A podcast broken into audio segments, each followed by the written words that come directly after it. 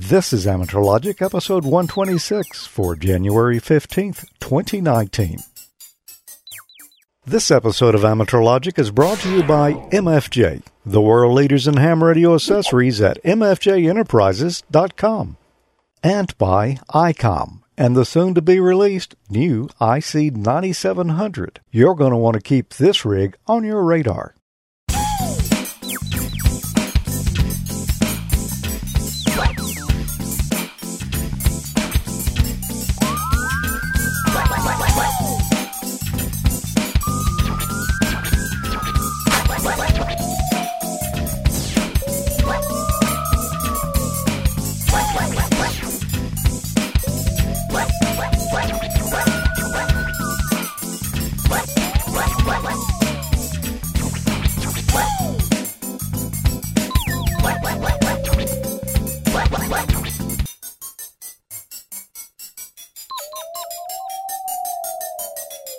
Good evening. Welcome to episode one twenty-six of Amateur Logic. I'm George. I'm Tommy.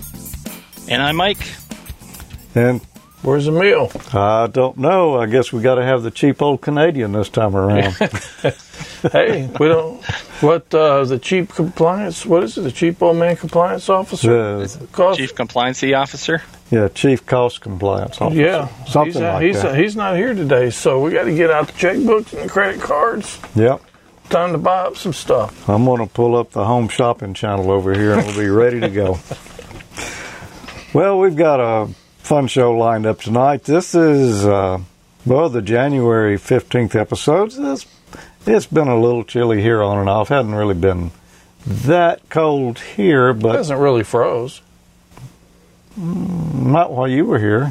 No, hadn't this year. Only, it only yeah. rains when I come home. Yeah, true. It it's rained sometimes when you're not here as well. Mike, what are things like up north?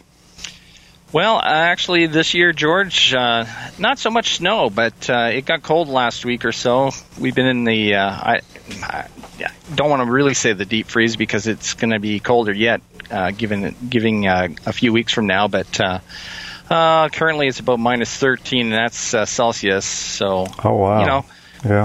um, luckily, there's not much wind to go along with that, so uh, it's, it doesn't feel as cold. So, got your antenna projects all lined up? Almost. It's just about time to get started on those. It needs to be a little colder. That way, your your gloves and mitts stick to the steel. Yeah, it's a lot safer like that. You won't fall off. Slipping. You know. Yeah. Well, it's actually been colder down here in the States, I think, in, in parts of the States, in winter precipitation as well. I didn't, it was cold in Ohio this week. Was it? That. Yeah. It was cold for me anyway. Like the high up there was like twenty-two or something like that one day. Well, it wasn't that cold here, but it was cold to me because... We were working outside and in a building without electricity all week. So it's, that makes it feel even worse. Yeah. yeah. And and the wind, that just, you know, kind of amplifies it. Fortunately enough, the door side of the building was turned away from the sun, so we didn't have to worry about the sunlight coming yeah. in. You should probably get somebody to fix that electricity. Oh, uh, well, I am. Yeah. What do you got tonight, Tommy? Some more D-Star goodness tonight. You do? Yeah. Okay. I'm looking forward to, to learning more about this. It's not exactly what I thought it was. Oh, so. It's not? Mm-mm. Uh, I'll be curious after we see this. You tell me what you thought it was. Okay. Did you watch the segment? Uh, I don't know if I watched it all, but I watched enough okay, to learn to that. Get the idea what it yeah, was. Yeah, that it wasn't what I thought it was. Uh, I, well, like I said, I've been uh, pretty much out in the woods all week, trying to restore power at a transmitter site, and I didn't really get to record anything, so we're going to do my segment live right here on the table tonight. Anything, bloopers and all. Bloopers and all. Anything could happen. That's the reason we got Mike to be with us here. He, Where's the fire extinguisher? He's he's oh, gonna gonna heckle, and as we try to explain some things and and just do some experiments with quarter wave stubs. I've never really sat down with the test equipment that we're going to use tonight and, and look at these. So it, it was it was kind of interesting to verify and disprove some of the things that yeah. that I, I thought about them. So well, I haven't seen what you've done yet, but uh, you told we haven't. What, you told me what you were going to do, so I'm looking yeah. forward to seeing it myself. Nobody's seen what, what I've Not done. Not even yet. You? Not even me. So we're gonna gonna look at it tonight. Mike, have you ever played with quarter wave stubs before? I did. Um, used one as a filter a long, long time ago, but it was just out of a piece of uh, three hundred ohm twin lead, and it actually worked. Yeah, yeah. Um, it's kind of interesting. I I can see myself using them for something in the future here. They they could be quite handy. Well. Let's. On the chat room, Tom says a live segment, the only thing that would be better is if he's going to to work with animals. you, keep watching. You never know. You, you never, never you know. never do. Yep. I mean, uh, that's pretty good. Back in uh, around, well, I won't talk about it yet. We'll, we'll talk about the New Year's episode and the animals that we had on there in a little bit here. You know, anytime we're doing a show live, we've got a chat room going on. It's amateurlogic.tv slash chat. You can uh, join in there for the fun and mayhem that's going on as we're shooting, and you never know what they're going to be talking about in there. We're we're we keep one eye on it and one eye on the camera. Why don't we get on into some emails here tonight, Tommy? We've we've got a number of them. By the way, the cheapo man is not here. He he should be back for the next episode. He's got some things going on right now, but he has been having a big time with the Christmas present that he got. Um, that. I think we'll be hearing more from in the future. Mike, you've been receiving uh, some of those. I'm receiving little snippets from them. You never know when you're going to get an email from email. Right. Um, and, uh, you know, you could go for quite a time and you hear nothing. Then all of a sudden, bam, you get like three in a row from email. And, and you know he's working on something really cool when that yeah. happens. You know they're usually going to be a jewel in there if they yeah. get one. Because he doesn't send a lot of them. Yeah. And the, the music he's been working on, I never would have guessed would that that he would produce it, you know, after hearing his face-melting solo on the credits, you know, yeah. last time. Well, he's clearly got talent. Oh, yeah. You remember a, a little while back when I showed how to update your D-Star handy-talkie off of D Star info dot com right. site. So mm-hmm. our friend Matt uh, sent an email, and I should remember N nine N M H. Um, but anyway, he, he mentioned some things that I was I was aware of, but I didn't cover it, so I mm-hmm. thought I would mention it. Uh, and uh, anyway, it says on episode one twenty-three, Turkey Time, you did a video updating the D R file on your I D fifty-one plus two, and also for the I D fifty-one hundred mobiles. Wanted to share a couple of items you can do. When I update my D R files, I add my Raspberry Pi slash D VAP setup, my D-Star hotspot setup, and another person's hotspot up by his place to the Excel file or C S V format before I save it. It allows you to use Raspberry Pi for hotspots in D R mode also, uh, which is very handy. I do that as well. Anyway, it shows an example in the spreadsheet of, of how to do it. And uh, this is actually one of the things I was going to cover in an upcoming segment, mm-hmm. um, but I thought I'd mention it since he sent the email on it. It's, it's uh, good information. Um, the other thing you can do is delete the extra D-Star uh, repeaters that you know you'll never use. It makes more room for the F M repeaters if you want to store extra ones in there. So I'm kind of summarizing the email. It was kind of long, but mm-hmm. but uh, it's it's good tips, and, and we will be covering that some in the pretty near future. Trying to go through a series of, in my segment this time, we'll cover some more of it, a series of some of the easier things to get people on D-Star. So I remember, okay. you remember when we were at Dayton last year at yeah. the D-Star, mm-hmm. and there were a lot of people in there saying how difficult it was to program their radio and everything, but mm-hmm. it's really not. So trying to kind of help a little bit in that area with some of these. Okay.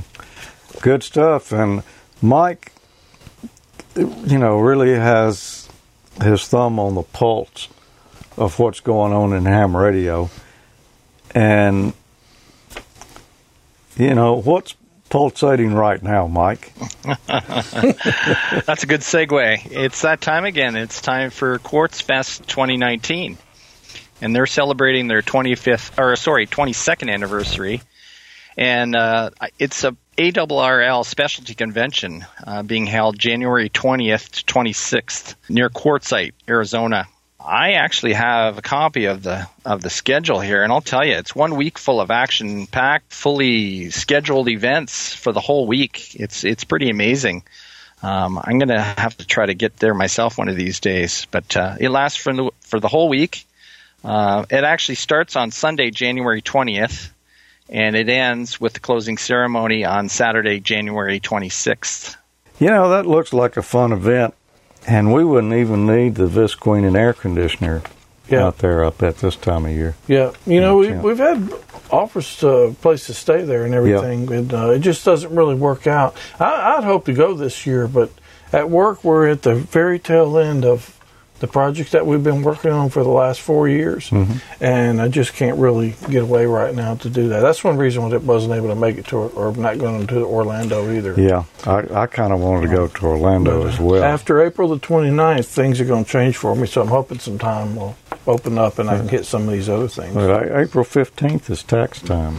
Well, April twenty-ninth is the last go-live for the, oh, really? the phase that we're on right now. Oh, wow. So I'm looking, really looking forward to that. So hopefully my life will get huh. back in order. Oh, that, that. Whatever I know that our, is. our friend, uh, Randy K seven A G E, he's he's gearing up for Quartzsite. Uh, I've oh, been yeah. watching his yeah. Twitter feed, and uh, yeah, I think Ray's he's been packing going, up all his gear and getting ready for that. Mm-hmm. Yeah, pretty sure Ray's going. Ray's going, yeah. Mm-hmm. Uh, Gordo will... Uh, He usually goes. I think so he al- usually always goes. Yeah, so. I, I wouldn't be surprised if Jerry and Amy don't go. Jerry, true, Amy. True. So we could have Randy there uh, melting some solder and a little smoke from that, and Gordo with his flaming pickles, and he, just all kinds of fun going on. Oh yeah, so. I'm, that's on my bucket list to go. So yeah. my, I know we said it last year, but may, maybe next year. Things that will yeah. work will be a little bit better. We can do such as that. Yeah. I printed out the schedule, and it's uh, seven pages worth. Oh, There's wow. like events going on throughout the day, every day, for the whole week. It's pretty amazing. Wow.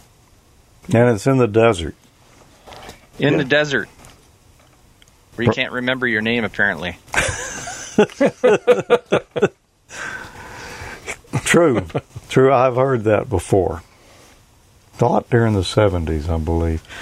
Well, my emails tonight, I've got one here from, uh, who's this come from? John W two G G Y.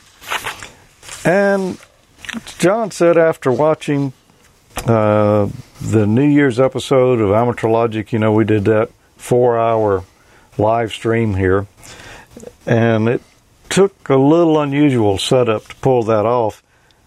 I had four mice sitting here on the desk, and we t- took a piece of tape and labeled each one as to what computer it went to, to and that, that only helped somewhat.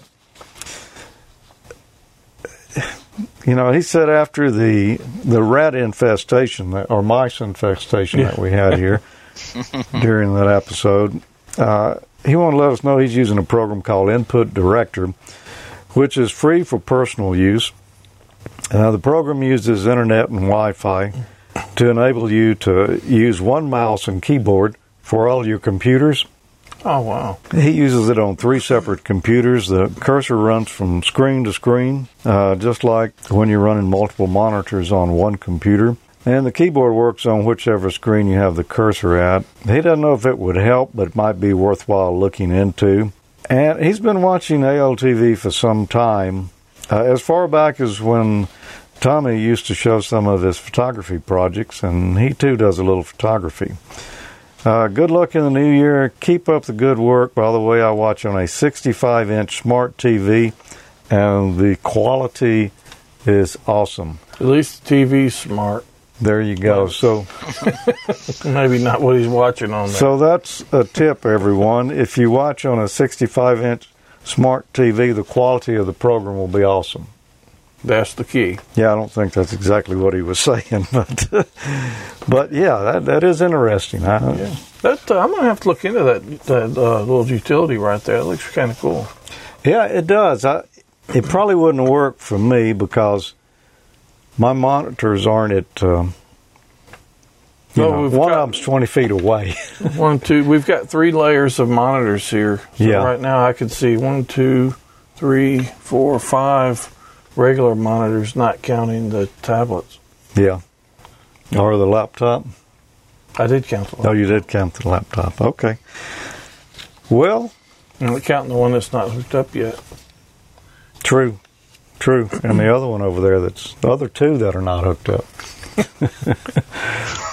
Well, Tommy, I've heard of a green thumb before, but I'm not familiar with a blue thumb. The blue thumb D V. Yeah. Yeah, so uh, well, let's go, let's watch it, and then I'll tell you about it after we get back. Today we're going to kind of revisit a different program. It's kind of evolved a little bit.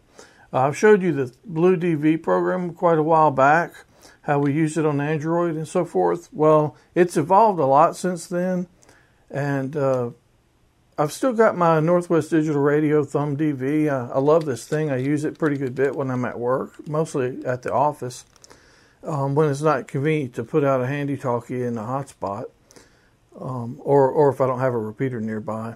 But anyway, this uh, I was using the WinDV program from the Dutch D-Star guy, um, but apparently he's not supporting that anymore. It's still been stuck on Beta three forever and ever. I, I'm not sure what the deal is, but... Uh, time to move on to a different program. Well, David P A seven L I M has added support for this, and uh, we're going to take a look at that. Last uh, month, I showed you how to get on to create your hotspot really easy using uh, Pi-Star image, and this is going to make that even look uh, difficult. It's so easy to set this up. So this is, again, this is my Thumb D V. I'm just going to plug it into the U S B port on my computer here. I've got a hub right here on the front. And I hear it. So I'm going to go to P A seven L I M dot N L and click on the Blue D V link. And let's go ahead and download our version. We're going to set it up for Windows today. If you scroll down, you can find some info on all the different things it supports. Um, but you can download the software right here, and it's always called a beta, but uh, I'm going to the Windows folder, and I download the latest one here, which was on September the twenty-seventh. It's always advisable to look at the README files here to see if there's anything you need to do. So let's go ahead and download it. And it's done. It's pretty small. We'll just go ahead and run the or uh, open up the zip file, copy this out to my desktop so we can run it, and let's install it. Um, Windows, it's, it doesn't uh, have a, it doesn't recognize the publisher, so I'm just going to go ahead and click the uh, more info and then do run anyway. And next, and next our way right through this bad boy. And it's installed. So we've got a Blue D V icon here on our desktop. Let's go ahead and run it. And we got a little bit of minor setup to do. As you can see from the screenshot here, this will support, uh, this program supports D M R, D-Star, and Fusion. I'm going to just focus on the, maybe uh, I'll set up the D M R section, but I'll probably test it out with just D-Star at the moment, and I, I don't I've never used Fusion, so I'm not sure how to even configure that right now. But let's go into the menu and setup, and you can see I've put my call sign in already. So put your call sign, pick your COM port that your Thumb D V installs itself to. If you're not sure how to find that, you can go into Device Manager, look at your ports, and find the one that's U S B serial port. Mine happens to be COM five, so that's why I chose COM five. And uh, this is for your frequency. If you're using up with a D V mega or something like that, I'm not going to worry about that. And if you want to enable A P R S, you can put your coordinates in here. Uh, I'm not going to worry about that either right now. Uh, if you want to start up at start, if you want to connect to a reflector and start D-Star, you can check this box and put your reflector there. I prefer to manually do my own. Um, if you've got a D M R I D, you can put that in here. Um, D M R type supports several ones. Brandmeister is the only one that I'm remotely familiar with, and I just picked that U S uh, master and left the default password. But here we want to set it up to use the Ambi chip, and uh, we've got a Thumb D V here. It's again, it's on COM five. And we're not going to use the Ambi server. Um, the baud rate here is the one that supports on your Thumb D V. I've got one of the older original ones that supports that uses the slower baud rate, but I think the newer ones use forty-six, four sixty, eight hundred. Uh, you'll have to try that and see which one works for you. Uh, if you want to change your D-Star text that shows up on the dashboard, you can put this here. And let's go ahead and save. To connect, we'll just click, uh, actually let's click serial. That opens up the serial port, and it sees it found my Ambi three thousand board, my Thumb D V rather. And if we want to click D-Star, turn on D-Star mode, and we can pick our reflectors. It's got uh, quite a few repeaters, reflectors, everything set up in here. Uh, first, let's uh, back up a little bit. Let's turn that off. Let's close the serial port. It's important that you make sure that you've got the latest list of reflectors and repeaters and so forth. So always go into the update here, update D-Star hosts. Okay, it downloaded the X L R, the D+, the D Extra, and the D C S stuff. Update the call database. So let's do that. Depending on your connection, this one can take a few seconds. Okay, that's done. And lastly, let's download the D M R masters. Done and done. In the Ambi section, in the menu here, we need to go ahead and tell it which device we want to use to listen or, and talk on. So we want to record using the microphone on my U S B codec, which is my mixer here. And my output, I want to do the same thing. Now, let's connect. Let's go to the D-Star, and let's link. Uh, just out of Chattanooga on the way to uh, Unclaimed Baggage. And I hear our friend Don Arnold uh, that you saw from uh, Dayton this year. We did the interview with him about the pork chops. If you want to transmit, you need to check here. We want to do D-Star. And if you want to transmit, you can toggle the button right here, or you can hit the space bar. And that allows you to use your built-in microphone on your computer. Super, super easy to set up. It doesn't get much easier than that. All this D-Star stuff and uh, digital modes in general are getting so easy. The, the guys that have donated their time and efforts, like David, uh, to create this program, really make things easy on the rest of us. I appreciate their efforts. Um, this, this supports uh, D C S, X reflectors, X L X, which I've never even used that. Uh, but anyway, play around with the other modes if, if you're into those, and uh, and give it a try. It's a good way to get some good use out of your Thumb D V. If you if you're interested in the Thumb D Vs, go over to the Northwest Digital Radio site and check them out. They're they're really inexpensive. I think at the time I was making this, I believe they're like one hundred nineteen dollars ish or something like that. Hope you find it useful. Thanks again to David, P A seven L I M, for creating this nice software. We've got some other stuff of his that we're going to probably be showing sometime in the near future. This is all a volunteer effort. He just does it for fun, but he's really, really provided a really nice piece of software for us to use. seventy-three, we'll catch you next time. So the Dutch D-Star thing, I guess it's pretty much died off. I don't guess that guy's updated it in forever. So, huh. so anyway... Uh, It had a few quirks, so anyway, I switched over to using this one. It's pretty pretty sweet. Yeah, you know, I was thinking when I saw the title of what you were doing, uh, was it Blue Thumb or Thumb Blue? Blue Thumb D V. Blue Thumb D V. I was thinking it was a piece of hardware. I didn't realize it was Oh, I've got a BlueStack micro board that yeah. uh, that kind of works with the same software. I've done that in the past. Yeah. So anyway, that's uh, I wouldn't mind going back and revisiting that, but uh, I, I've done it in the past. Yeah. You've been playing with, with some of that, haven't you, Mike? I have. Um, uh, it the newer version supports uh, D M R as well now. Th- you probably noticed there's that other button at the bottom that says uh, Fusion. Um, mm-hmm. I don't think it's implemented yet because it just it's grayed out no matter what you do. But I'm wondering if David has some future plans to uh, to implement Fusion onto that as well. I would think maybe so. Yeah, yeah. I wouldn't put it past him if he could pull it off. Uh, he uh, he but does a lot of good stuff with it. I know he's constantly working on that.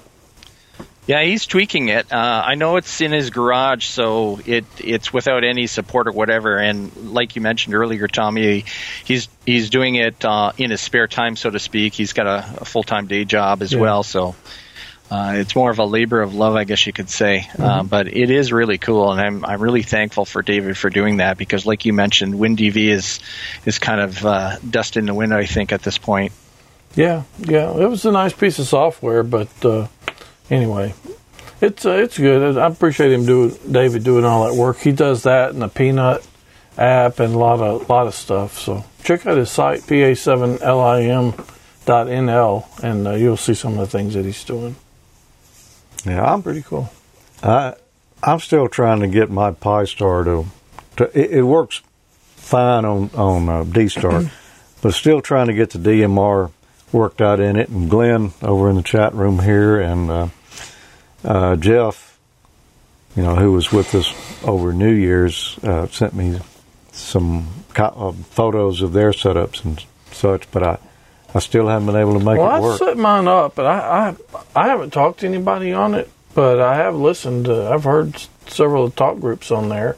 I mean, have you been hearing anything at all? I hear absolutely nothing, but I can connect to a talk group. And I'll I'll see, you know, I'll go on the host line, and so I can tell when somebody's transmitting. And I, I see the, the light come on on my handy-talkie showing that I'm receiving something, but I never do hear it. Uh, so, I don't know. And I've checked the uh, color codes and all that. I, y- y- well, I have used the D-Star with it quite a bit, though, and it certainly made that a lot easier. And as a matter of fact, I've been talking with that guy right there. Up in the, in the Great White North? Yep. You know? Yeah, and uh, W five D R A, I believe, mostly. Yep. Yep.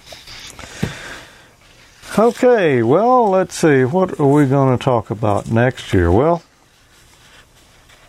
some uh, we'll go through no, another couple of emails here. Okay. First one I got here, it is kind of short. It comes from our friend... Uh, Dennis. Oh, uh, uh, there his call sign is N seven H R O. You know, Dennis uh, uh, writes us every now and then. He was going back and looking at a lot of the old episodes of the show and said he's up to show number eleven now, and he wants to know what happened to the long hair. He said, wow, I noticed it and looked back up, and it was gone. I've been watching from number one today and on twelve now. Well, that, that is number one right there. All of a sudden, when episode ten appeared, it was gone. Haircut. Yep. Now, I don't remember if that was one of those long summer vacations or what in between, you know, when the hair disappeared. It could have been. I can tell you that was a bad hair day there, though, man. Well, we were out at the, out at the park. I'm sure yeah. the wind was blowing. Oh, yeah, it was really windy. I think we were doing some Wi-Fi experimenting y'all out there. Do, y'all were. I think I was still in Missouri back then. You were. You were. That would be uh, a good one to Photoshop for Bill and Ted's Excellent Adventure. It does kind of look like it, doesn't it? Well, thanks for that, Dennis. Tommy, you've got another one there, I think. Uh, yep, I sure do. I've... Got one from our friend Elliot, K one M F. He may be in the chat room. He's a lot of times he's in there. Anyway, he says, thanks for hosting the New Year's Eve program. It was fun to get in the chat room and bring in the new year with you guys. in a much different way, much better than watching the ball drop on broadcast T V. And thank you for posting the episode also. It'll have it, uh, it will be it will be in the video library to play during the year. The coffee, Cafe Loreno, the, the stuff that Andy sent us, uh, is available on Amazon. I had to order a couple of bags for himself. In the meantime, I used to have a few roasted coffee beans to munch on as a snack. Half-Speed Theater is also great. Cheers, Elliot. Yeah, the Half-Speed Theater was a huge hit. That's always fun. Yeah. I, I didn't realize they sold that coffee on Amazon. That's good to know. So when I run out of what Andy sent, uh, yeah. it's good coffee, real good. So um, if, if you have if you have one, you have a coffee and you watch Half-Speed Theater, does it make it in real time after you've had your coffee? It might make it feel like it's even twice as slow. Might feel like quarter speed theater if you're running in double time. Oh yeah, yeah. You you know Mike and um, and Chip, who I saw in the chat room a minute ago, are kind of responsible or the uh, brain power behind Half Speed Theater. Like a lot of things, it all started as a joke and just yeah. went on from there. Well, I mean that's that's kind of why we started the show. Yeah. So, where are we at now on the rundown? Well, I think it's time to take a quick break. Okay. Get a message from I COM, and uh, we'll be right back. Wow, it is that time of the show, isn't it? We got some splaining to do. Listen up, hams. Soon, I COM will be releasing the new I C ninety-seven hundred. It's the latest transceiver bringing direct sampling and software-defined receiver technology to the V H F and U H F arena. You're going to want to keep this rig on your radar. The I C ninety-seven hundred is packed with features including all-mode tri-band covering one forty-four, four thirty, four forty, as well as twelve hundred megahertz, center design style four point three inch color touchscreen, dual-watch operation, and full duplex operation in satellite mode. Smooth satellite operation with normal reverse tracking and ninety-nine satellite channels. D-Star providing digital, clear audio, and internet-capable communications. Digital data mode providing one twenty-eight kilobits per second data communications. Look for the new I C ninety-seven hundred coming soon. Attention all hams. I COM knows that ham clubs play a big role in bringing ham communities together to learn from their peers and industry leaders. As a way to give back and help you on your mission, I COM has launched a promotion exclusively for U S ham clubs and the ham fests they're involved with. By registering your club, you could win I COM swag, a Skype presentation for your club, or your ham fest, an I COM booth setup. Register today for your chance to win at I COM America dot com slash hams. And thanks, I COM, for all you do for Amateur Logic and, and all the other ham activities that yeah. you support. Yeah, absolutely. Really appreciate you guys. Well, as I mentioned earlier, we've got some splaining to do. Tonight, we are going to talk about quarter wave stubs and do some live real-time experiments here. Unlike any I have done before. Let's hook them up. Let's hook them up. We got out test equipment here.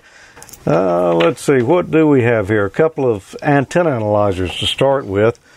We've got the vulnerable old M F J two fifty-nine C that, that we'll use first. And that's a good one. We may use this one too, the M F J two twenty-five. Depends on, uh, well, depends on how fast this goes and what kind of results we're getting. Remember, ladies and gentlemen, don't try this at home. we're your own try at your own risk. Yeah, we're amateurs. So, well, we got two pieces of uh, R G fifty-eight coax here. I've got one. Tommy's got one over there, and they both happen to be the same kind of cable and the same exact length. Being the same exact length is not supposed to really matter, but it just just worked out that I had two here. But we're going to connect them together. With a, uh, we're just going to use a T there in the middle of them. Not going to hook anything to the third port on that T, but essentially all what the bits are going to run out. Yeah, essentially what we've got is about thirty feet of of R G fifty-eight here. Tommy, why don't you put this fifty ohm dummy load on your end over there? Done.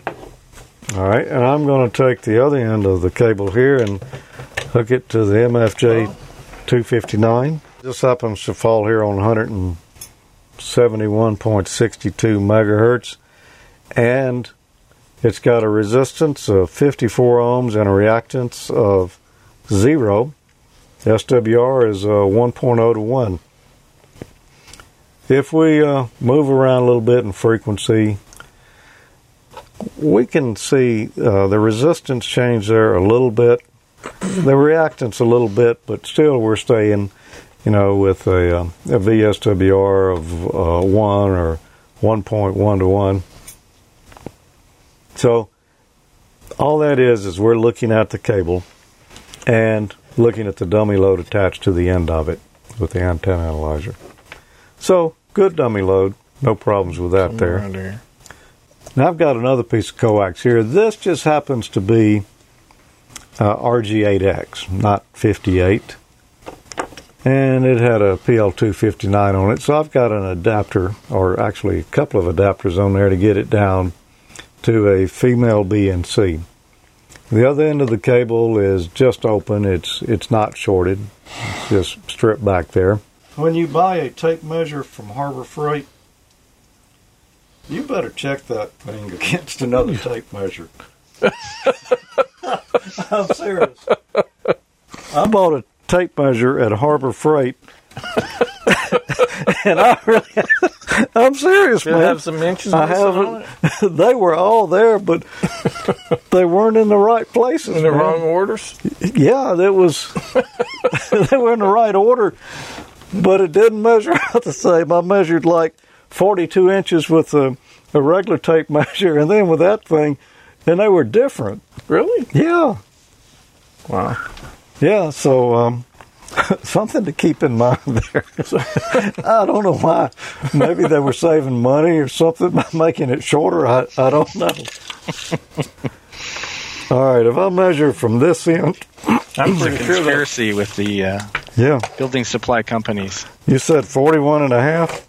Uh, I might have overshot it a little bit. So, Mike, should I be measuring just the cable or should I include the connectors in it? Uh, I, are you, sorry, George, are you using a T? I am using a T, yeah, where the two join here, where okay. my two original cables join. Yeah, I, I would measure to, like, uh, where the center conductor would theoretically be, I would think, yep. which would be, like, halfway, I guess. Okay. The center conductor of the cable or the center conductor of the connector? Yes. Well, the center conductor of the connector where, that's, you know, the mm-hmm. coax would be connected. That's what I was thinking, and apparently when Tommy did that guesstimate a minute ago, he was using our Harbor Freight tape oh, measure. Yeah, that's what I was using. This one's thirty-eight inches, Tommy. You found a uh, a calculator over there?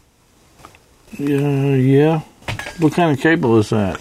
That is R G eight X. Can you slide it over to your other monitor? Maybe. If you're looking for the velocity factor, I looked it up. It's zero point seven nine for R G eight X. Okay. okay. I, the, the specs I were looking at were different, but uh, I, I don't know that that made much difference in what we're about to discover here. And so you're shooting for one forty-five megahertz there. All right. Length of the quarter wave stub. So we got quite a bit more than sixteen inches on our stub here. Let's raise the frequency on up to, let's try one seventy megahertz. zero point three four nine. thirteen, thirteen and three quarters inches. Well, we're nowhere near that, are we? Nope. With this stub. Um, well, so what we're, what we're seeing there, and the calculator really won't calculate what we want, which is to take thirty-eight inches and uh, find out what frequency this would be a quarter wave. The measurements you are about to see were mistakenly taken at the third harmonic. As it turns out, this thirty-eight inch quarter wave stub should be resonant at sixty-one point four megahertz. I can just tell you, it doesn't matter what that calculator says there, it's not going to be what you think it is. Okay. I don't, I don't have an explanation. Maybe the velocity factor of this cable is not what we think it is for eight X. But here's what we're going to do. We've already measured, you know, with just the two cables here connected straight through, and found out, uh, you know, we've got a one point one to one S W R or better, right around fifty ohms, and uh, reactance is zero. Let's hook the stub up in there. And now we're just going to leave it hanging with uh, the end open on it. There we go. Right around uh, one seventy something megahertz. I noticed it got really squirrely there. Well, it's squirrely all the way around, isn't it? All right, so basically what I'm trying to show here is when that end is open, we can we can find a point here where the impedance drops really low. So right down one seventy-three point seventy there, Tom. And then write down R nine and X zero. And a five. A five point six. All right. And now short those two wires together. Mm-hmm. What happened? Uh, we got this up, got, uh, it's pretty close. That's a one point one to one. Yeah, it's almost back to fifty ohms. A resistance of fifty-three ohms, a reactance of uh, four. Let me just turn it here a little bit. There we go, fifty-four ohms, X zero, one point oh one. one seventy-two point eight six, uh, yeah, a little off from what you wrote down a minute ago. All right, re- separate them again. Back up to five point five. Um, yep. All right. Uh, if you will short them together and put this clamp on there to hold it. This is the good stuff we've been wanting to show you. It's just taking a long way to get here. All right. Let's just drop that down. That's uh. That's not going to stay very good, so don't drop it hard. Okay. Uh, Let me just touch it there a little bit. It it is swinging around a little bit, but you know, right around one seventy-two megahertz. Yeah. All right, you got that stub connected in there. Disconnect that stub.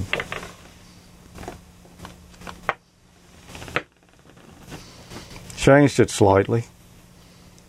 Not much though. Uh, Not ever much. So slightly. Yep. Still a one point one uh, V S W R, fifty-six ohms. Plug it back in there and let's let's see what we had again. All right, changed it. Three ohms of resistance. Didn't change the reactance. It's zero here. Still good V S W R. So what we just learned there is that when this stub is going to act totally different depending on whether it's shorted or whether it's open. When we were getting all the squirrely readings, we had this thing open. And we found out that when we got around resonance there, the resistance and reactance were were way, and the V S W R was way off. As mm-hmm. matter of fact, almost the worst off they could be. When we shorted it together, it was just like the stub wasn't even here. Yeah, we closed the circuit. Mm-hmm. Mike?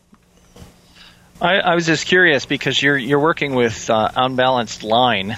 Um, can you really do uh, unshorted stub with unbalanced line? Yeah, we just did. But is it useful for anything? Well, that is a good question and one that we are about to answer when we come back. Ah, are we going somewhere? We're going somewhere to the Magic Kingdom field trip. Yeah. So we're going to take a break here now and swap out the test equipment. And we're going to look at this with a spectrum analyzer and see what's going on. That should be interesting. I think it should be. I hope so. Mm. Ameritron's new A L S thirteen oh six is a one point five to fifty-four megahertz solid-state near-legal limit F E T no-tune amplifier. It's got twelve hundred watts P E P output on all bands, including ten and six meters, instant automatic band switching, no tuning, no warm-up, and no tubes to pamper. A L S thirteen oh six's reliability is ensured by using eight rugged M R F one fifty power F E Ts mounted on a dual heavy-duty heatsink properly arranged to distribute heat over a large surface. Single power device amplifiers can't do that. A L S thirteen oh six outputs up to twelve hundred watts of clean S S B power with just one hundred watts of drive. Add an optional interface cable for your radio, and automatic band switching lets you put your amplifier and power supply out of the way. The A L S thirteen oh six automatic band switching reads band data from your transceiver and automatically changes bands as you make adjustments on your radio. Built-in S W R protection prevents amplifier damage if you accidentally switch to a wrong band, use the wrong antenna, or have high V S W R. Overpower protection prevents forward and reflected power from exceeding safe levels. Output power is automatically reduced to prevent amplifier damage by controlling A L C to the exciter. The A L S thirteen oh six is powered by a fifty volt D C fifty amp switching power supply, which comes with a pre-wired cable. This hash-free, fully regulated switching power supply is only twelve pounds and can be placed conveniently out of the way. The power supply comes wired for two hundred twenty volts A C, but can be changed to one hundred ten volts. It draws less than twenty-five amps at one hundred ten volts or twelve amps at two hundred twenty volts. If you're looking for a modern amplifier for your ham shack, then you owe it to yourself to look at the Ameritron A L S thirteen oh six. Visit Ameritron dot com today and check out the full line of the world's most popular H F linear amplifiers. We've connected up the spectrum analyzer now, and we're going to do some experiments with it. I've got my end of the coax chain here that was hooked to the antenna analyzer, and I'm going to connect it, well, right here to the tracking generator output of the spectrum analyzer. What this is going to do is there's an oscillator built into the analyzer here, or they call it generator, frequency generator. It's going to generate out a signal, send it over our coax. Tommy has the other end of the coax there. Well, such Not as it is. One. Well, you yeah. want me to clamp it to? I want you to take your end of the coax and take oh. the dummy load off. Instead of looking into a dummy load this time, and let's let's take our stub off as well. Oh, okay. All right, so we've just got the straight coax now with a T in the middle and no stub connected. And we're just running it just straight through here from the tracking generator over to the input of the analyzer. Let me turn on the tracking generator here. Let me turn on the tracking generator here. There we go. What's your vector, Victor? Since All right. Doing, since we're doing airplane quotes. Any, anything you got, man, we'll take it. All right. This is looking right here from um, one hundred seventy in the middle. It's a span of three hundred forty megahertz wide. So we're seeing about, uh, what, roughly one hundred seventy either side of the center here. But right there in the center is one hundred seventy megahertz. I'm going to put a marker there. It's right on one hundred seventy megahertz. It's where it says one right there. We can see there's a little tilt here. This is showing us decibels, this uh, vertical scale here. Horizontal is frequency. So we start out here near zero, and it increases in frequency as as we go up to three hundred forty megahertz. That's, that's the width that we're looking at right now. Uh, let me adjust the amplitude here just a little bit. We're looking at minus twenty-one right here at zero hertz. As we go up in frequency to three hundred forty megahertz, it rolls off just a little bit.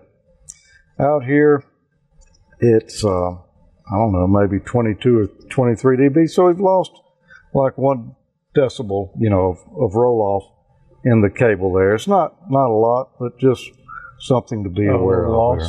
Mm-hmm. All right, now we've just got our T here.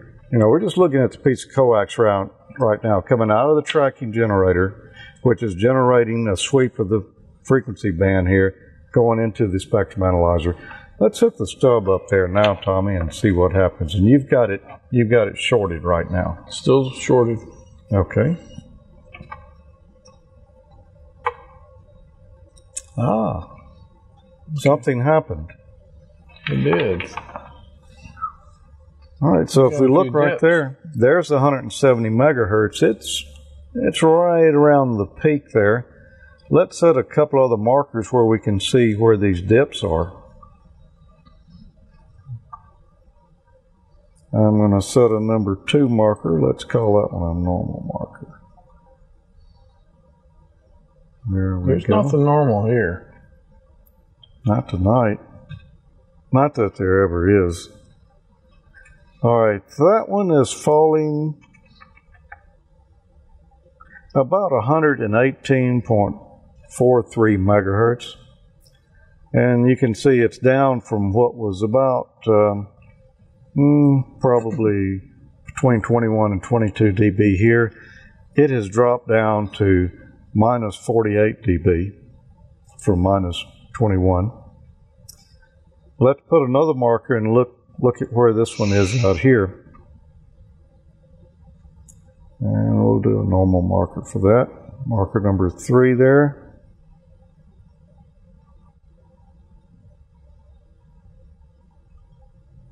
And that's pretty close. That's at two thirty-five megahertz. And it's about the same down. Let's, let's look. We're on marker three. Let's go back and uh, look at marker one. That's, that's this one right here in the center of our... This is called the passband. Mm-hmm. That's what's, what's getting through right now. Uh, let's look at the second marker. This is on the lower side here.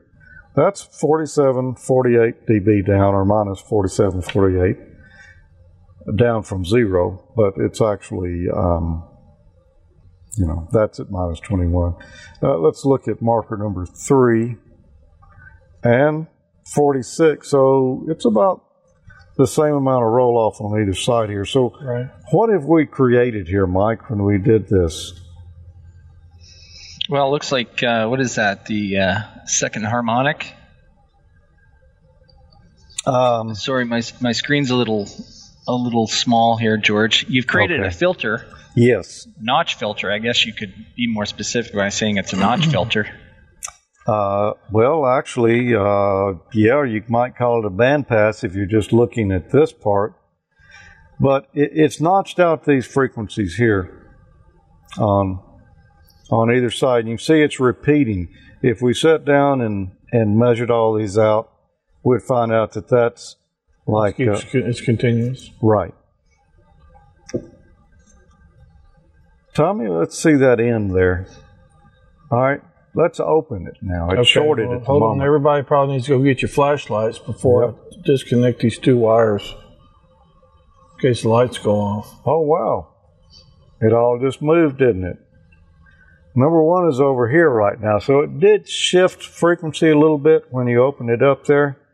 But now, instead of our, our passband being here in the middle, and our dips, where we're right here at two and three, when, when we uh, hit it, when we tap that thing, look at that, it's just reversing.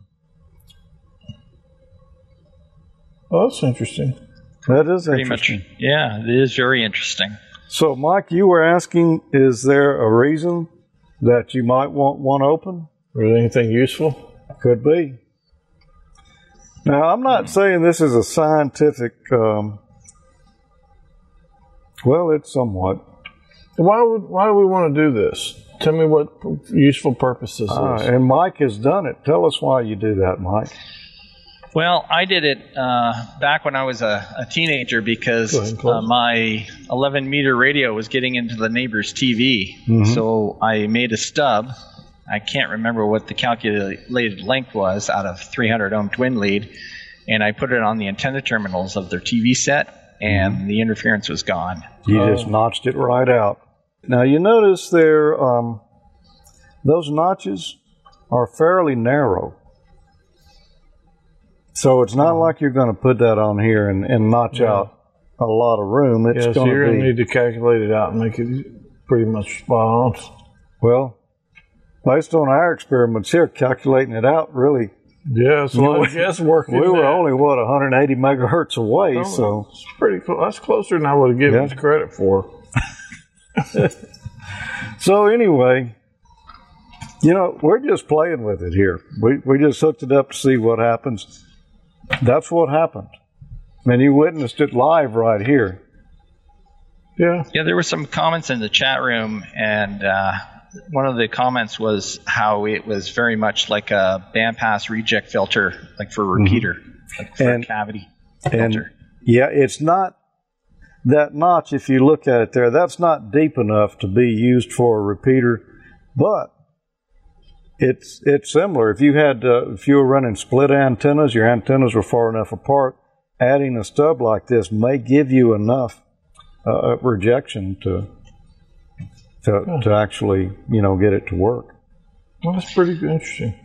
I was just thinking about when I did mine way back when. Um, I guess because I put it on the actual receiver, that would have been a high pass filter rather than a low pass filter because it wasn't on my transmitter.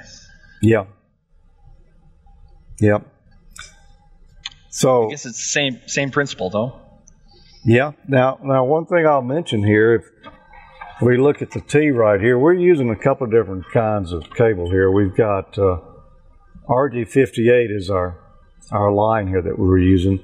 We've got a stub made out of R G eight X. You could actually make that stub out of something different. Mm-hmm. It doesn't have to be a fifty ohm cable. You could put seventy-five ohm cable there. You just need to use its velocity factor when you calculate it out. Right. Or in our case, our our calculator was busted. Yeah. And that didn't really work out for us. But uh, I, I need to go back and do some more experimenting and find out how we can nail this mathematically so when we hook it to test equipment, it does. Yeah. So think. I was wondering, how did you how did you get it? How did you measure yours? I'm sure you didn't have this gear. You no, just calculated I, I measure, it and tried it? It was strictly uh, based on a formula, mm-hmm. and um, I, I got lucky, basically. So you didn't use the Google calculator? No, Google wasn't around back then. I knew what channel I was operating on that caused the interference, so I knew what the frequency was, so mm-hmm. I basically punched that uh, frequency into the formula, and they came out with the, the the correct length for the stub. Cool. And uh, just happened to be um, just happened to work. Yeah. And I think in most cases it probably will work from what I've heard. Now I don't know if it's easier to do this with three hundred ohm twin lead than it is with coax. I wouldn't think so, but I don't you know don't know. I haven't really tried that. At first, when you were doing it when it was open, I wasn't sure if that would affect. Um, I wasn't really sure what would happen, to be honest with you. Um, you know, if you're putting a, if you're transmitting a signal through a, uh, through a, uh, an unbalanced line, and then you've got an open piece of that unbalanced line, what, what the reaction would be, or the end result would be. But uh, it's interesting to see that on your spectrum analyzer. Yeah, it it looks a little different than I would have expected. Although you can see there's a definite pattern there. So will this not have adverse reaction on them watching television on other channels and things? It's possible. It right? could, yeah. It could. It, with it shorted right there, you can see at these frequencies there's a, a you know a sharp dip there, but out here at these frequencies, I think it repeats. So there's a great question in the chat room. Mm-hmm. It's uh, one guy. Uh, where is he? K nine R M R says, I have a Kenwood T H D seventy-four A. How is this useful to somebody like me? I don't think it really would be, but the, oh. but the, how how would it be useful to him? Because I could see it being useful for the H F guys if they had interference. To oh, it could be very useful if he's got, say, a two meter. I guess that, that that's a two meter. Yeah, it's, a little, it's like your. Remember, that's the digital, the Kenwood. Yeah, that's uh, a that's a tri-band. D-Star. I think it's uh, two meter and uh, uh, one point two seven, uh, one point two five, two twenty, mm-hmm. and yeah. four forty. Yeah. All right. So, if uh, if you've got, so you're trying to listen on two meters here and talk, and as far as transmitting, that's not really going to make any difference for you. But if you're trying to receive on two meters, and right next door there's an ambulance service or a police department. And every time they key up, it desenses your rig. Build a quarter wave stub, put it in there at the frequency of the offending service, and that should notch it out so that they're not interfering with your receiver. You know, handy talkies don't have as good a front end as mm-hmm. as a That's definitely you know, a mobile or a base rig. If you've got a handy talkie and, and you're trying to use it mobile on a, you know, a magnetic mount antenna, if you drive downtown or somewhere there's a lot of uh, R F happening, you'll get a lot more intermod um, interfering with that radio than you would with, say, a regular mobile rig or something.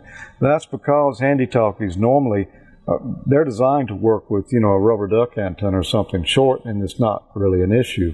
But if you put a larger antenna on it, then it's going to start hearing um, more signals stronger. And so you can so you can uh, pinpoint your interference and notch it right, notch it out using this. Yeah. Uh, um, here's here's what it says over at Arctic Peak. The one we tried to use the calculator on earlier is that uh, you know, there's a lot of purposes for quarter wave stub. If it's left with an open end, it can be used as a notch filter to attenuate certain frequencies. Okay. Mm-hmm. A quarter wave length transmission line can also be used as an impedance transformer, and that's what we did not show you here tonight. Um, the bandwidth of a quarter wave notch filter is about twenty percent, so that's plus or minus ten percent of the center frequency. Uh, be aware of the fact that the quarter wave notch filter will not only attenuate the design frequency of the frequency band around the design frequency, but it'll also attenuate the frequency band around the odd harmonics of the yeah. design frequency. Yeah, every one of these, yep. these uh, little descended areas here. So yeah, that's what I was just sitting there thinking about. It's interesting. It's interesting, but I think you're going to have to be real careful about uh, not cutting off, not attenuate something that you want to use as well. Exactly. Yeah, because you know maybe you're you're tuning it so that, um, and they they were talking about um, an open stub there. I think being used as a notch filter. Open that stub up and let's see. Good, because it keeps wanting to open itself yeah. up. And see, we're seeing very similar things. It's just you just shifted it like yeah. like halfway across. Uh, not quite. So let's see when it's open there. Let's move this number one marker over to that first dip. No, it's kind of hard to see. This is this is really interesting to me. Uh, um, I've been a ham for twenty-five years, and I've, I've somehow or another I have yet to run across this. Really? It's even yeah. nicer being able to, to visualize it on the uh, spectrum analyzer. Yeah. Yeah, that's pretty cool. Uh, it, it would have been kind of hard to explain it without it, honestly. Um, sixty point six, which is where that notch is right there. And we can see that's the biggest notch. It clearly dips down here further than anything else. Let's say sixty point six. I'm going to multiply that by two. one hundred twenty-one. So let's see. Let me get my second marker and slide it out here and see the yeah. next notch is right there at one hundred eighty. And what did I say the first frequency was there? sixty. So the third harmonic of sixty is pop quiz. Anyone? one hundred eighty? Mm-hmm. Yep. one hundred eighty. Right there. All right. That means that the uh, next notch there should occur where? Fifth harmonic. That would be three hundred. Let's move that number four marker out there and see. Yeah. yeah. Right there. Right there on the money. So. So, um, in the case of the open stub, it's it's odd harmonics. Uh, that they're attenuated. And what is that? Uh, minus forty-four decibels down, like it's forty-four decibels down um, attenuation? Uh, Am I reading that right? On shorted or open? What? Open. Open right now, yeah. Uh, our reference up here is like at minus twenty-one across here. Oh, okay. And we're so down on this one to minus fifty-one. Okay. So that's roughly... Uh, a thirty decibel reduction right there at that point. I find this very interesting. I'm gonna like like Mike. I'm gonna do some more reading up on this. Yeah. But it's it's real handy for exactly what Mike talked about. Um, I have seen this used at radio stations before, um, back in the early days of F M. People, a lot of people were using uh, outdoor T V antennas to pick up F M stations. All right, or a lot of people had T V antennas in; they weren't on cable yet. Mm-hmm. And if an F M station popped up in town, it would be interfering with people's T Vs. So the radio station actually had made up, the first one I ever worked at, had actually made up some little stubs out of three hundred ohm twin lead, and if somebody complained, they gave them one of those stubs. Huh. That's and, a pretty cheap layout. I guess it worked. Yeah, it worked. And you just hope well, that there was... They didn't want to listen to anybody else. Yeah, you just hope there was no T V stations on the um, on odd harmonics uh, yeah. of it. Yeah. Yeah, I was just thinking, we might, in Mike's case, uh, Mama can watch her soap operas, but the kids aren't going to be watching the Disney Channel. Yep. But these are used in some broadcast applications, too, where you're trying to isolate one stage from the next. They'll put a little stub in there to so that uh, they're trying to go for the passband then, so that you're only passing through the particular frequency that you're trying to. So if there's any garbage generated out on the other side or a spike or something, it doesn't come back and damage the previous stage. Now, there's one other super neat use for this that I bet you hadn't thought about. Uh, you're probably right. I probably haven't thought about it. I bet a lot of people hadn't thought about it. No, although probably a lot have. You know, I didn't realize this was a use for it either until yeah. just five minutes ago. All right. Ten. Let's say you had an antenna one hundred foot in the air. All right. And you only stayed on one repeater. You never change frequency. That's almost true. It is. If you build one of these and build one with the closed um, stub here, or the shorted stub, and you tuned it out so that, you know, it was passing your repeater frequency, mm-hmm. and, you know, it passes uh, some either side of it, you know, sure. ten percent either side. What have you also done there? You've got a dead D C short. Oh, yeah. The rig is not seeing it at all as long as you're, you know, around the frequency you want to be. It doesn't even know this is here, but lightning, you've put a, dir- a direct short to ground oh, on your antenna system. Protection. And there are actually F M broadcast antennas built to where they have a shorting stub mounted right there at the antenna to put it at a D C ground potential. But R F-wise, it doesn't know it's shorted. Huh. So it's a a lot of V H F and U H F uh, vertical antennas are, are designed that way too. Yeah. Like the Cushcraft Ringos, and mm-hmm. you have the uh, the D C. I always thought it was like magic, but I guess it's all about impedance, whether you're high impedance or low impedance. Um, yeah. And I guess when the transmitter sees uh, high impedance, it just ignores it. It, it. it doesn't even see it as a short.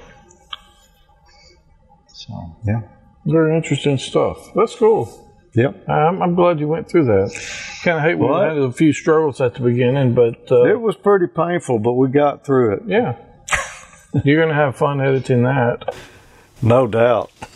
And as you notice, I just turned it off. That means we're going to try to move on gracefully now. Okay. Not that... No, we're going to do something graceful now. Uh, probably something not, new. But... Uh, I tell you what, let's just take a quick break, come back, and we've got a, just a couple of uh, short things yet to go, and we'll see what happens next. At the end of each month, it's Amateur Logic's Ham College, the new show for those new to the hobby and those wanting to get into amateur radio. Which of the following is a purpose of the amateur radio service as stated in the F C C rules and regulations? That inductor and capacitor form a tuned circuit. That's how you tune the radio to the frequency that you want. the English language. We lived in town. I liked it. I, I listened to mine a lot. It was really cool because you didn't have to have a battery to power. Yeah. There's our homemade telegraph station. We can use it for long-distance communications, oh, like, uh, what, three feet yeah, here? Across the table. The answer is B. Voltage was named after Italian physicist Alessandro Volta. We can see we're generating a little bit of electricity there. It's D C. It's always great to go back and get a refresher. It lot, sure is. A lot of that stuff, if you've been a ham for a while like we have, you, you don't really think about a lot of that stuff that often. They didn't have electric screwdrivers in those days, so that's why we're not using ones. That's why we went primitive with it. Yeah. So let's see if we can hear anything when we uh, we fire off our spark gap transmitter. Oh yeah. Well, we didn't build anything or blow up anything today, but um, the night's still young. You brought one more uh, thing to discuss tonight, didn't you, or to um, to put yeah, your I have pulse? A, I have another uh, a bulletin here or announcement, and that's the uh, Canadian National Parks on the Air. Oh. And that uh, started January first and runs throughout the year until December thirty-first. And it's open to all amateurs, incidentally. Um, uh, whether you participate, you can activate at one of the Canada's uh, natural nat, uh, natural uh, parks or, or sites, and there's a list on the website, and uh, we'll uh, we'll put the link up for that. Or you can actually uh, you can actually work stations that are activating, so um, anybody can get involved, and it doesn't matter where you are in the world, you can participate. Um, and uh, I don't think I'll be doing too much this month. And I saw a comment earlier uh, from uh, our friend Jocelyn.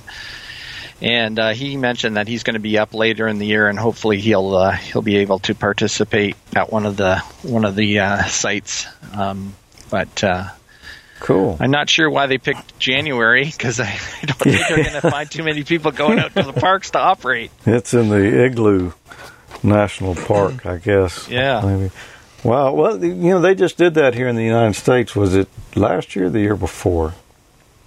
I don't uh, remember. I it was just it recently. Been, yeah. yeah. I, I heard, I heard two years ago, but I don't know whether they did it last year or not. There was mention of of the National Parks on the Air uh, that, that occurred two years ago, and I yeah. guess uh, it was so popular, um, you know, uh, you know, uh, radio amateurs of Canada decided to give it a try up here. Well, yeah, I think that'd be good, good activity. I'm sure there'll be a lot of Canadians and Americans both mm-hmm. trying to, to log those. Those contacts. Yeah, and if the bands ever improve, uh, you know, yeah. we could get uh, European stations in there too. True. Uh, True. All right, uh, let's see. Tommy, yours is next there. I do have one more, mm-hmm. and there's a picture that goes along with it. Okay, it's uh, from Charles. Uh, he didn't put his call sign on here. He says, I was watching an episode where you were demoing, excuse me, the S D R and M F J ten twenty C. I like your desk setup with the shelves. Can you tell me the brand model of the desk, where you get it? Right now I'm using the simple tabletop, running out of room. I've looked around at Walmart, Office Max, but I haven't seen anything similar. Thanks. Love the show, Charles. And it came from Office Depot, and that's exactly it right there, and it looks like they're out of stock. Um, but they, I had to order it, and they, they delivered it to my house. Uh, but it actually worked out pretty nice. Um, One thing, no matter how big of a desk you get, you're always going to run out of space, so I've already filled that one up. You need my, another one. My workbench I bought, I filled that up. Everything, all my other shelves in there, they're full. Yeah. So, but it is it is nice the way it's laid out there to put your radio gear on top of it. And that yeah, that is a nice looking uh, desk there. I think the only thing I would have done better was maybe if I built my own, which I may do next time. Yeah. Maybe, but uh, it worked out pretty nice. It wasn't very that expensive.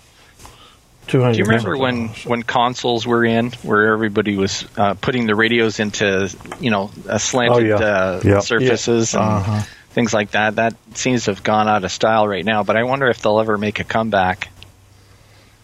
Yeah, you know, I've worked on enough gear that was mounted that way at uh, radio and T V stations. I, you know.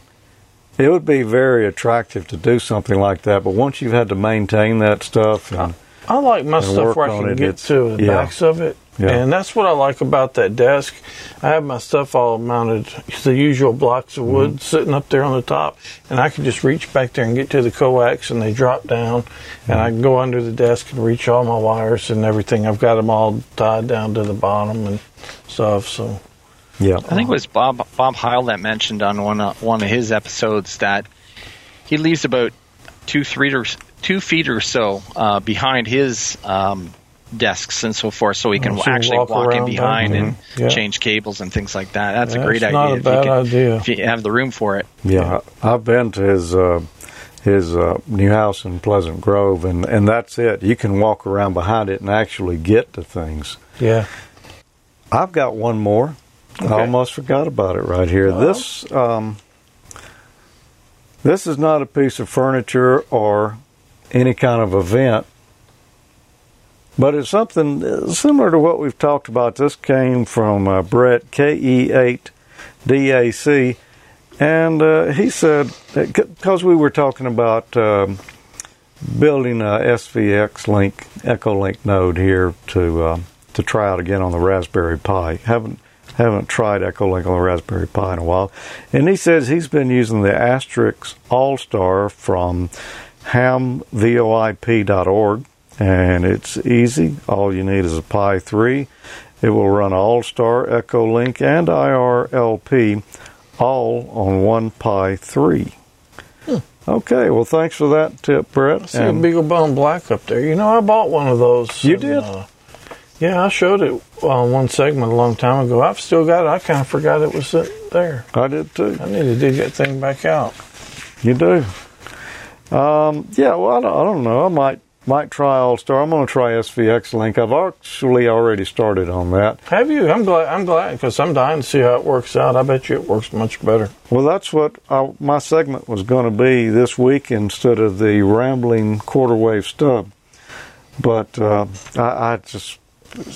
you know, too much going on at work. I haven't been home at a reasonable hour in a couple of weeks, so I just didn't have time to complete it. But I'm kind of glad we pulled this out and tried well, it out. Well, I am too, because I learned something I, I didn't even know about. Mm-hmm. So that's a good, good tool for the the arsenal should you have a need for it. Speaking of good tools, you know, some of our friends here on the show like to send us photos as they travel around uh, yep. to different exotic locations. And, uh, well, here's one right here. This one. It's the hat. Oh, wow. It's the hat. And this was from John Fuller, W J zero N F. Wow, I wonder where that is. That's beautiful. I don't think he said. And the hat really makes the scenery look nice. It does. Is that sand or snow? That's snow. That's cool. That's pretty. Yeah. We got another one here, and this one, I don't know. This guy, yeah, he's in the chat room tonight. A B one O P, Ralph. Look. Ralph, he's got it going on, man. He's got the nice Moxie one. Soda. Yeah. The popcorn and the hats with the lights on it. What more could you want? It looks, looks like, like a perfect setup. He's got the shirt, too, Ralph, man. Ralph's got oh, Moxie. He sure, he sure does. He, he does. He does have Moxie. He's, he's got the T-shirt and the hat. And I believe what he was doing here is he was sitting back and preparing to, to watch. It was either the Christmas episode or the New Year's episode. No, it's probably, I think that was the Christmas episode. I think so, yeah. Yeah. So it looks like he was well prepared for that. And the Moxie soda, I, I liked it, Ralph. I appreciate you sending that. I thought it was good.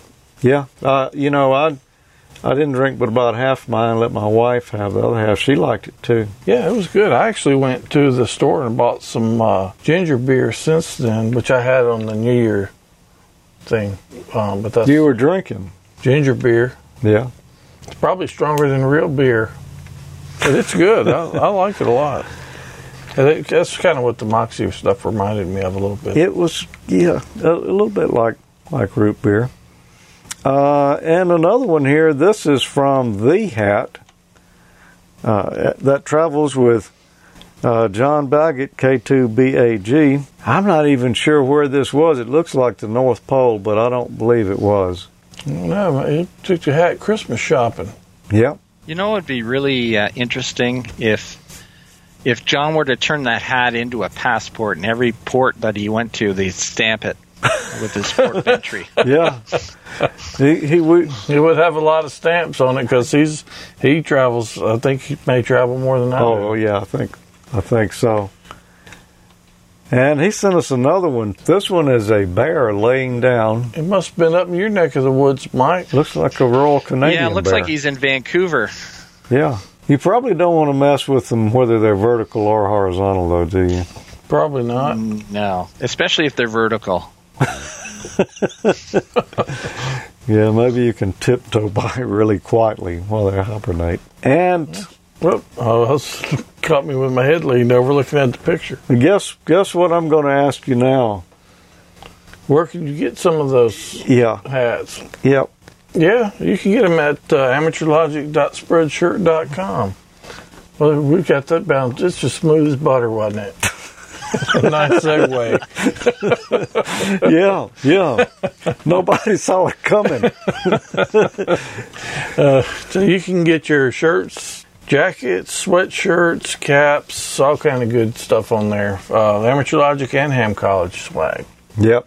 So. And and if you get some swag and you're out traveling about, or even if you're at home, send us a photo and, and you yeah. see what could happen. Yeah, it could be on the show. So it's just uh, just be aware that, you know, we might show it if you yeah. send it. I tell you, I, honestly, I like those. It's really cool too. to me to yeah. see those uh, people send the pictures in. So I appreciate y'all doing that. Keep them coming. And the different places people you yeah, know, have, have traveled to. Well, let's see. Spreading the Amateur Logic love, man. Just showed it everywhere. yeah. um, before we go, and, and we'll do a quick wrap-up before we go, but I just want to mention a couple of things. We always mention our social networks and facebook.com slash group slash amateurlogic.tv. That one's still real popular. The Google Plus community is, well, Google Plus is going away probably, uh, the last I heard was April. Yeah. Yeah. So there's still people there and still people posting, and that's where most of these photos came from. Mm-hmm. But uh, be aware that it's going away. But we'll be there until, until it drops. And you can follow us on Twitter. Yep, at Amateur Logic, and we also have at Ham College. Yep. So for Ham College as well. And we've got our show notes wiki. Um, Dan keeps that up for us, and not L V S. amateurlogic.tv slash wiki. Go there, get your show notes and links and what have you. Oh, that picture was from Western Colorado. He's in the chat room. Oh, okay. Great. Well, that's good to know. Because I, I somehow I missed that. Yeah. Yeah. Cool. Pretty there. Well, let's uh, let's put a wrapper on this one. Tommy, what are you going to be up to next? Any idea? You know, I, I've got a couple things in mind, but I haven't decided exactly. I, I can't even say it. I can't even hear it. Yeah, I haven't decided exactly what I'm going to do yet, so it'll probably be a surprise to me as well. Okay, Mike, what what is in your future? I know you're working on some projects up there. I am, but after after those quarter wave stubs, I'm going to have to uh, do some reading on that because um, I, it just reminded me of how much of that stuff I've forgotten over the years. Yeah, yeah, I'm gonna, I'm gonna do some more research on that myself. I find that really fascinating that you that a uh, simple piece of cable like that to uh, be so useful. Yeah, and you know, I was gonna try to explain how all that worked, but unfortunately, we ran out of time tonight, and I didn't have a good excuse or for- anyway. Or fortunately, yeah, or fortunately, but it's the way that a, a wave. Re- Pete's down a, a piece of transmission line, something like that. Yeah, I'll buy that. I don't know. Standing waves? Yep, standing waves. There you go. It just gave me a good excuse to maybe look at buying a Rigel with a tracking generator. There you go. There you go. You know, this is a... Well, earlier this week when I plugged it in to see if it would do anything at all, that's the first time I've ever used a tracking generator on this. Oh, really? Yep. But I'm glad I... Well, I spent the, after this episode, you're going to get all kinds of people asking to tune up their diplexers and and uh, repeater duplexers and so forth. I don't know if they looked at the calculations on my quarter wave stub here, and they may they may not want me doing it. It might be an easy out for you. Yeah. Yeah. But uh, anyway, we appreciate you playing the part of the cheap old man tonight. And uh, email should be back with this uh, so next that's episode. Cheap version. Yep. Uh, we'll have to get get a report. Uh, email's in the chat room, but you know he really uh, he had some stuff going on tonight, so he couldn't tie himself down to a camera. Well, we didn't get. Um, also, in his absence, we didn't uh, spend any money, but we did get the the kind of high end gear out. We did. I'd already spent money on this. I didn't run it by email. But uh, I bought this, you know, it's been a little while now. But yeah, it's uh, not C O M compliant. No, it's not. But, uh, you know, it, it was fun, and uh, glad that I tried that. I've been, I've had it on my list of things to do for a long time. And when I Actually, saw... Tommy, I think that clamp would have been cost compliant. Yeah, it is. Oops, somewhere. Yeah, yeah that's yeah. about the only thing here on the desk that is. Yeah. Well, the stub here, you know, this was cut off the end of one of my antennas that uh, when, when I ran a new cable out there, I had to chop it off because I couldn't oh, put okay. it back. Okay, so the stub is as well, so yeah. we're, we're covered. It probably has squirrel teeth marks in it. There, there are some abrasions on it somewhere. Yep. I saw them. Okay, well, um, wow, what am I going to do next? I don't know. I'm... I, I'm going to have to ask that S V X Link sooner or later. I've started, and I've got a little video recorded on it, but I haven't completed it yet. Oh, yeah? And I don't have it on the air, so I still haven't proved to myself that it works and it's going to be stable. Um, That's going to be cool. I'm, I'm, I'm really, I'm really, really looking forward to that. So yeah. I hope it works out well. I if it does, too. I'm going to build one probably for myself. Yeah. But uh, other than that, that's the only project I know that I want to do now. Well, there's a couple others, too, but that's the one that's kind of sitting on my desktop over there that um, I've been working on. But, boy, it has been a tough year at work since the first. Uh, I've had some major engineering issues. Oh, yeah. Uh, so I'm still trying to recover from those, but hopefully first of uh, the coming week, we can put those behind us for a little bit before the next thing blows up or burns up. The year is young. True. Yep. Well, thanks for being here, everyone. Um, we really appreciate you watching and, and hearing from you. You know, we, we have the social media networks, but we still take emails as well, as you can see. We've read oh, yeah. a few here tonight. And Yeah, uh, and actually we've gotten... Uh, They've kind of picked up a lot, the emails. We really enjoy them. To keep them coming. Yeah, well, you know, I, I think the more of them we read, the more people will say, well, yeah. you yeah. know, maybe we'll share something with mm-hmm. them. And I'm, we appreciate y'all doing that because it gives us something legitimate to talk about. uh, Mike, have a, uh, well, a, a, a white, I was going to say Christmas, but that doesn't really work out. Well, that's pretty much the rest of the year up there. Yeah, yeah it's covered it. and probably until April. Yeah.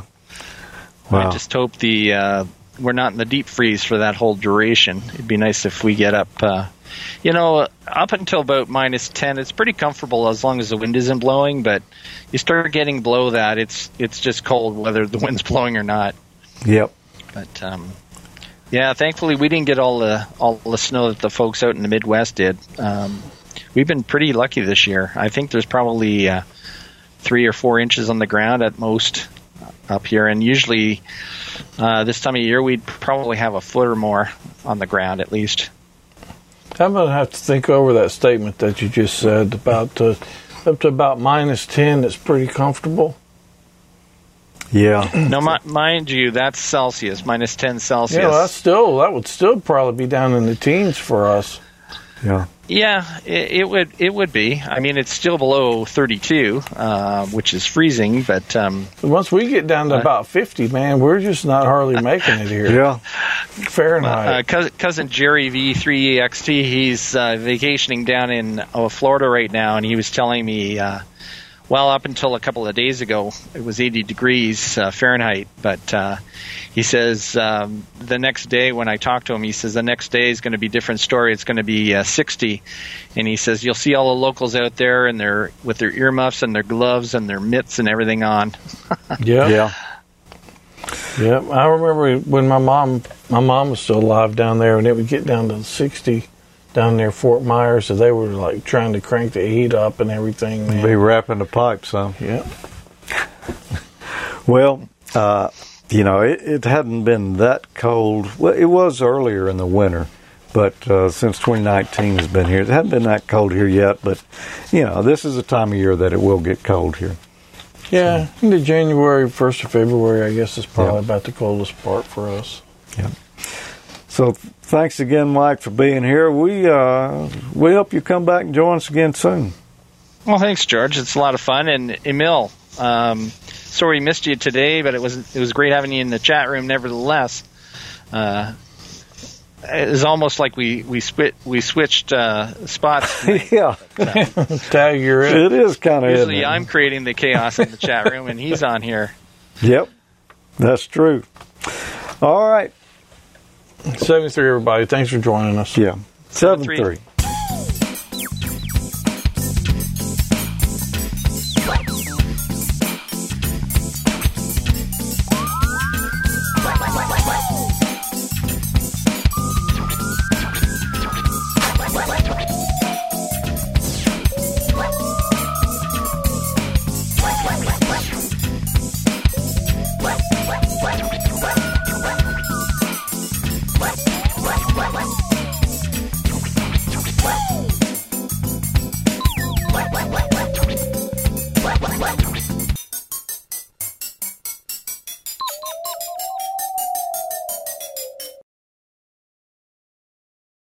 Yeah. Email in the chat room. It was my understanding that there would be no math. There hasn't been.